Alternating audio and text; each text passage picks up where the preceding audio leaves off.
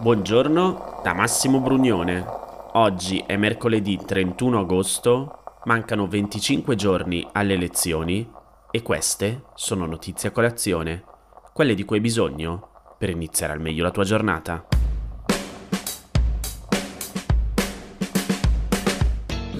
Eh, ricordavo ieri in, una, in un incontro fatto con molti di voi che il tema dell'energia è un tema che si traduce poi in PIL una regione come il Veneto che da 180 miliardi di PIL all'anno eh, di produzione e quindi anche con gettito fiscale nel momento in cui va in difficoltà manda in difficoltà l'intero paese.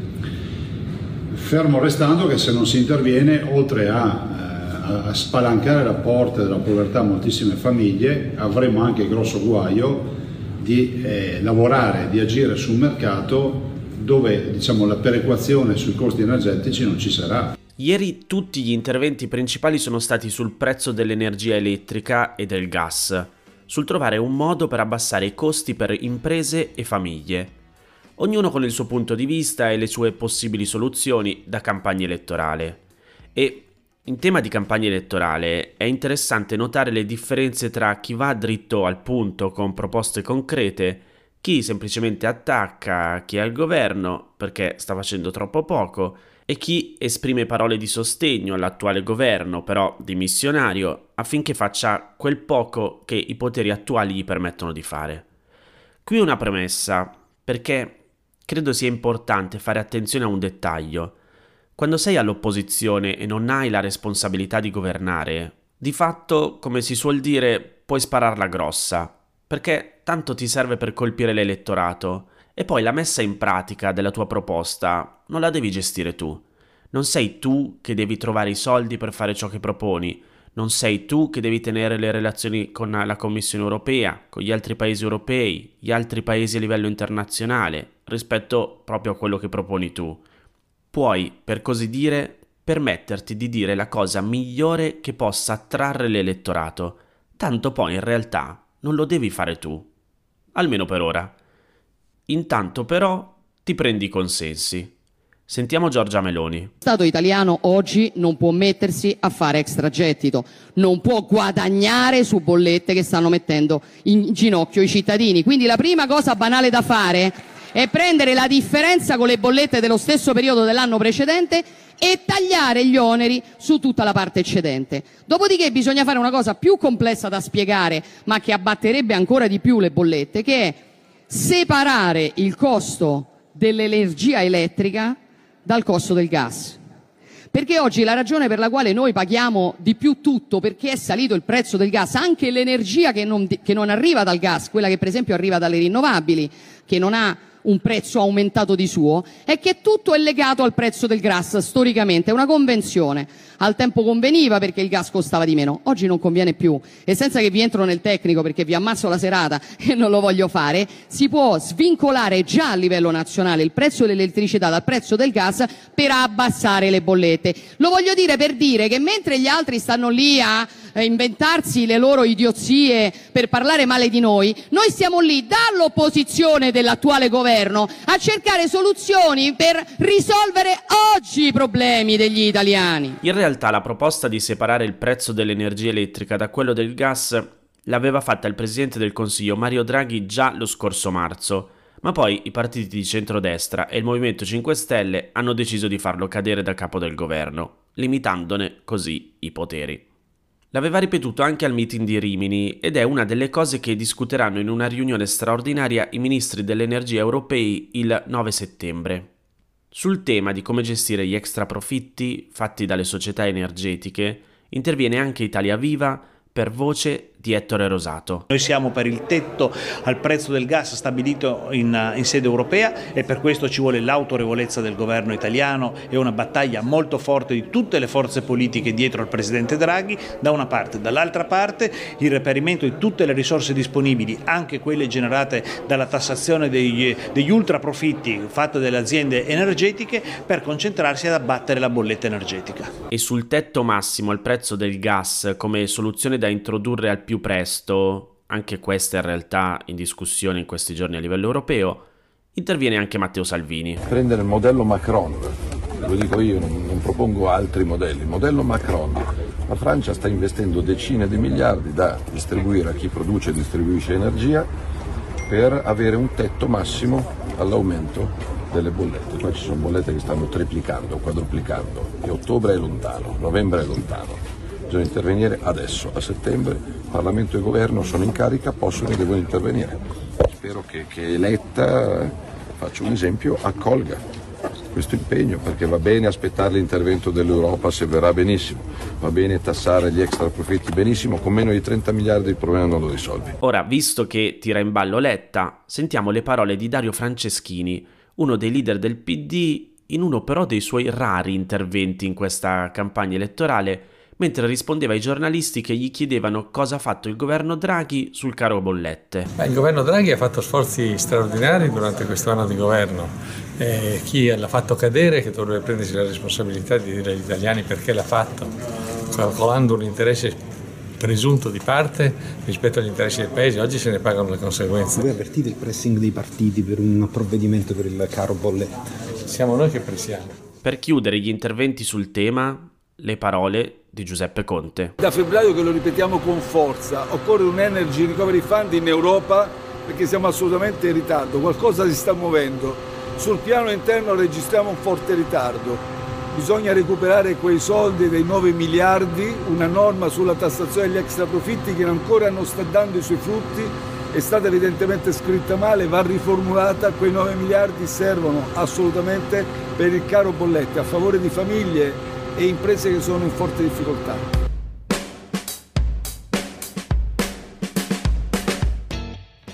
Ma in tutta questa discussione, voi lo sapete come si forma il prezzo del gas? E perché le quotazioni oscillano così tanto e ci sono in realtà diverse quotazioni? Ne ha scritto Fausta Chiesa sul Corriere della Sera.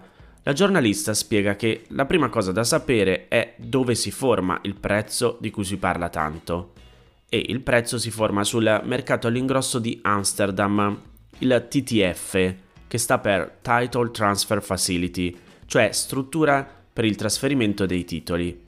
Un mercato virtuale all'ingrosso dove sono scambiati i cosiddetti futures, contratti che danno il diritto di comprare un bene, in questo caso il gas, ma potrebbe anche essere il petrolio o banalmente succo d'arancia, come nel film Una poltrona per due. Comunque, dicevamo, contratti che danno il diritto di comprare un bene in un determinato periodo. E questo è il mercato più grande e liquido in Europa, anche se non è l'unico. Sul TTF quindi si trovano contratti con scadenza a settembre 2022, la più vicina e che dà il prezzo di riferimento è quella con consegna a settembre, ma ci sono futures con scadenza più lontana che danno l'idea della tendenza cioè il prezzo che il mercato forma per quel paese. Il mercato TTF è aperto dal lunedì al venerdì e gli operatori si scambiano i contratti in tempo reale, quindi il prezzo varia ogni minuto e quando il mercato chiude nel tardo pomeriggio si ha il prezzo finale per quel giorno.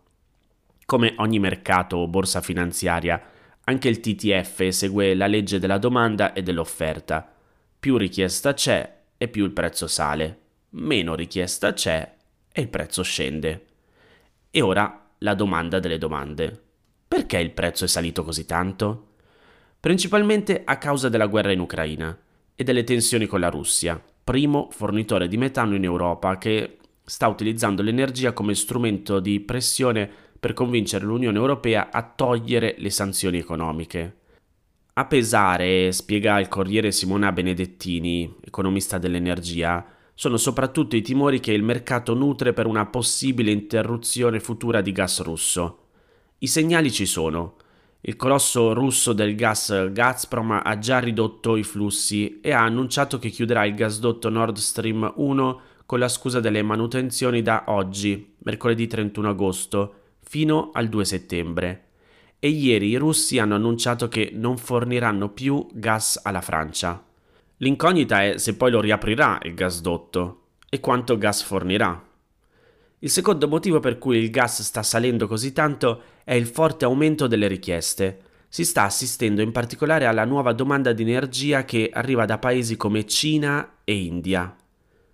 Però perché allora in questi giorni invece sta scendendo? Il primo motivo è un calo della domanda.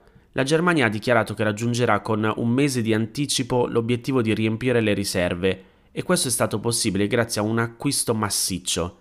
Il mercato sa che un grande acquirente come Berlino non farà più grandi richieste di gas.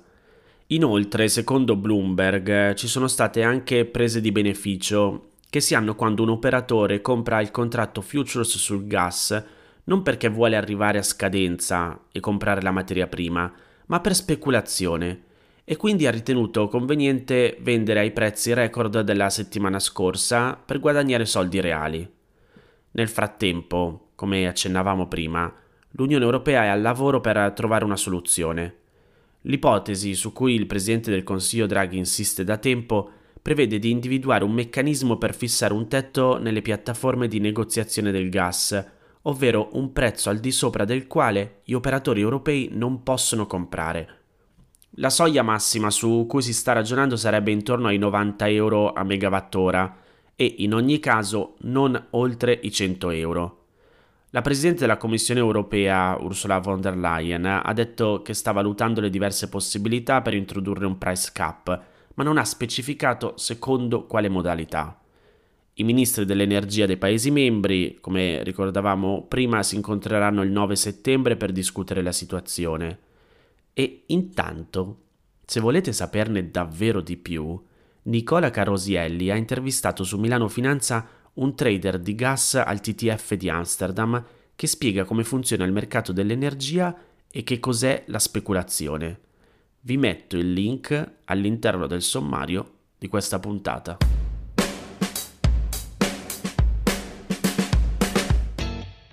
Quest'anno i suicidi nelle carceri italiane hanno già raggiunto i numeri dell'anno scorso. Nei primi otto mesi sono stati 57, lo stesso numero appunto del 2021. Ad agosto i suicidi sono stati 14, praticamente uno ogni due giorni. Secondo i dati forniti da Ristretti Orizzonti e riportati dal Post, nelle carceri la frequenza dei suicidi è circa 20 volte maggiore rispetto a quanto avviene tra le persone libere. In Lombardia sono raddoppiati rispetto al 2021. Nei primi mesi di quest'anno sono già stati 17. Non so se ve lo ricordate, all'inizio del mese i giornali avevano riportato con molta evidenza la storia del suicidio di una ragazza, Donatella Odo, di 27 anni e con problemi di dipendenza, che si era uccisa nella casa circondariale di Montorio, a Verona, usando il fornelletto a gas tenuto in cella. Dal 2016 era stata arrestata più volte. Il reato più grave commesso era stata una rapina impropria, in cui cioè alla sottrazione di una cosa altrui segue una minaccia o una violenza. Il giudice per le indagini preliminari l'aveva definita una ragazza con una personalità allarmante sotto il profilo della pericolosità sociale. Dopo la sua morte, Vincenzo Semeraro, un magistrato di sorveglianza che ha il compito di vigilare sulle carceri e sul rispetto dei diritti dei detenuti, ha scritto in una lettera aperta. Scusami Donatella, con la tua morte ho fallito anche io. E in un'intervista a Repubblica, Semeraro aveva detto Quando una ragazza di 17 anni muore in carcere, significa che tutto il sistema ha fallito. Non so precisamente cosa, ma so che si poteva fare di più. Ora, dal 7 agosto a oggi si sono uccise persone detenute italiane e straniere. Gardon Dardou, algerino, di 33 anni, è morto a Secondigliano, Napoli. E sempre a Napoli, a Poggioreale, si è ucciso Francesco Iovine, di 43 anni. Rouan Aziz del Marocco e 37enne si è ucciso a Rimini. Mohamed Silman, 24enne tunisino, a Monza. Alessandro Gaffoglio, 24 anni, a Torino. Due italiani di 52 e 30 anni di cui non è stato reso noto il nome sono morti a Piacenza e Foggia. Un uomo marocchino di 49 anni a Terni. Simone Melardi, 43 anni, a Caltagirone, in provincia di Catania. A Siracusa è morto un cittadino gambiano di 34 anni, di cui sono state rese note solo le iniziali, D.A. Questi dieci ultimi suicidi sono quasi tutti avvenuti per impiccagione, uno dei detenuti era in carcere per oltraggio a pubblico ufficiale e sarebbe uscito molto presto. Uno era imputato di furto per aver rubato un telefonino. Un detenuto era in carcere per reati contro i familiari e si è ucciso dopo una videochiamata con alcuni parenti. Un altro era stato arrestato per una rapina a un supermercato, soffriva di problemi psichici e si è ucciso soffocandosi. Un detenuto era nel reparto SAI, servizio assistenza intensificata, soffriva di anoressia e pesava 43 kg. Secondo ristretti orizzonti, ad accomunare i suicidi è la totale mancanza di prospettive, anche se in situazioni molto diverse tra loro. Ci sono i detenuti in attesa di giudizio che aspettano il processo per anni e quelli già condannati in via definitiva che sanno di dover scontare lunghi periodi. In tante carceri, dice il dossier, spesso proprio quelle dove sono più frequenti i suicidi, il tempo della pena è tempo vuoto dissipato lentamente aspettando il fine pena. Nella relazione del 2021 presentata al Parlamento, il garante dei detenuti ha spiegato che l'età media dei detenuti suicidi è attorno ai 40 anni, quasi tutti uomini, una sola donna nel 2021, in maggioranza italiani. La maggioranza delle persone suicide, 17, era in attesa del primo grado di giudizio, e cioè del primo processo, 14 dovevano scontare dai 3 ai 5 anni, 9 avevano da scontare meno di 2 anni, 14 più di 5, 2 sarebbero stati scarcerati entro l'anno. Manca il dato che riguarda uno dei detenuti suicidi. Ora, l'anno scorso il tasso di suicidi sul totale della popolazione carceraria è stato dell'1,10%, praticamente come nel 2020 che era dell'1,11%. Otto anni prima, nel 2013, era lo 0,65, poco più della metà e comunque già 10 volte di più di quello della popolazione italiana. Il presidente dell'Associazione Antigone, Patrizio Gornella, ha chiesto una riforma urgente del regolamento che risale al 2000 per liberalizzare le telefonate ai detenuti. I 10 minuti a settimana previsti attualmente non hanno più nessun fondamento né di carattere tecnologico né economico né securitario e in un momento di sconforto sentire una voce familiare può aiutare la persona a desistere dall'intento suicidario. Antigone ricorda anche che dell'importanza dell'affettività per i detenuti parla anche il DAP, il Dipartimento dell'Amministrazione Penitenziaria, nella relazione della commissione ispettiva che ha indagato sulle rivolte del marzo del 2020. Secondo la relazione, a innescare le rivolte in varie carceri non ci fu nessuna regia criminale, come invece aveva scritto qualcuno. Il motivo fu la sospensione dei colloqui con i familiari dovuti all'epidemia di Covid-19. Queste erano le notizie a colazione di oggi. Se ti va di aiutarmi e sostenermi nella produzione di questo podcast, puoi farlo inviandomi un piccolo contributo dal sito www.notiziacolazione.it.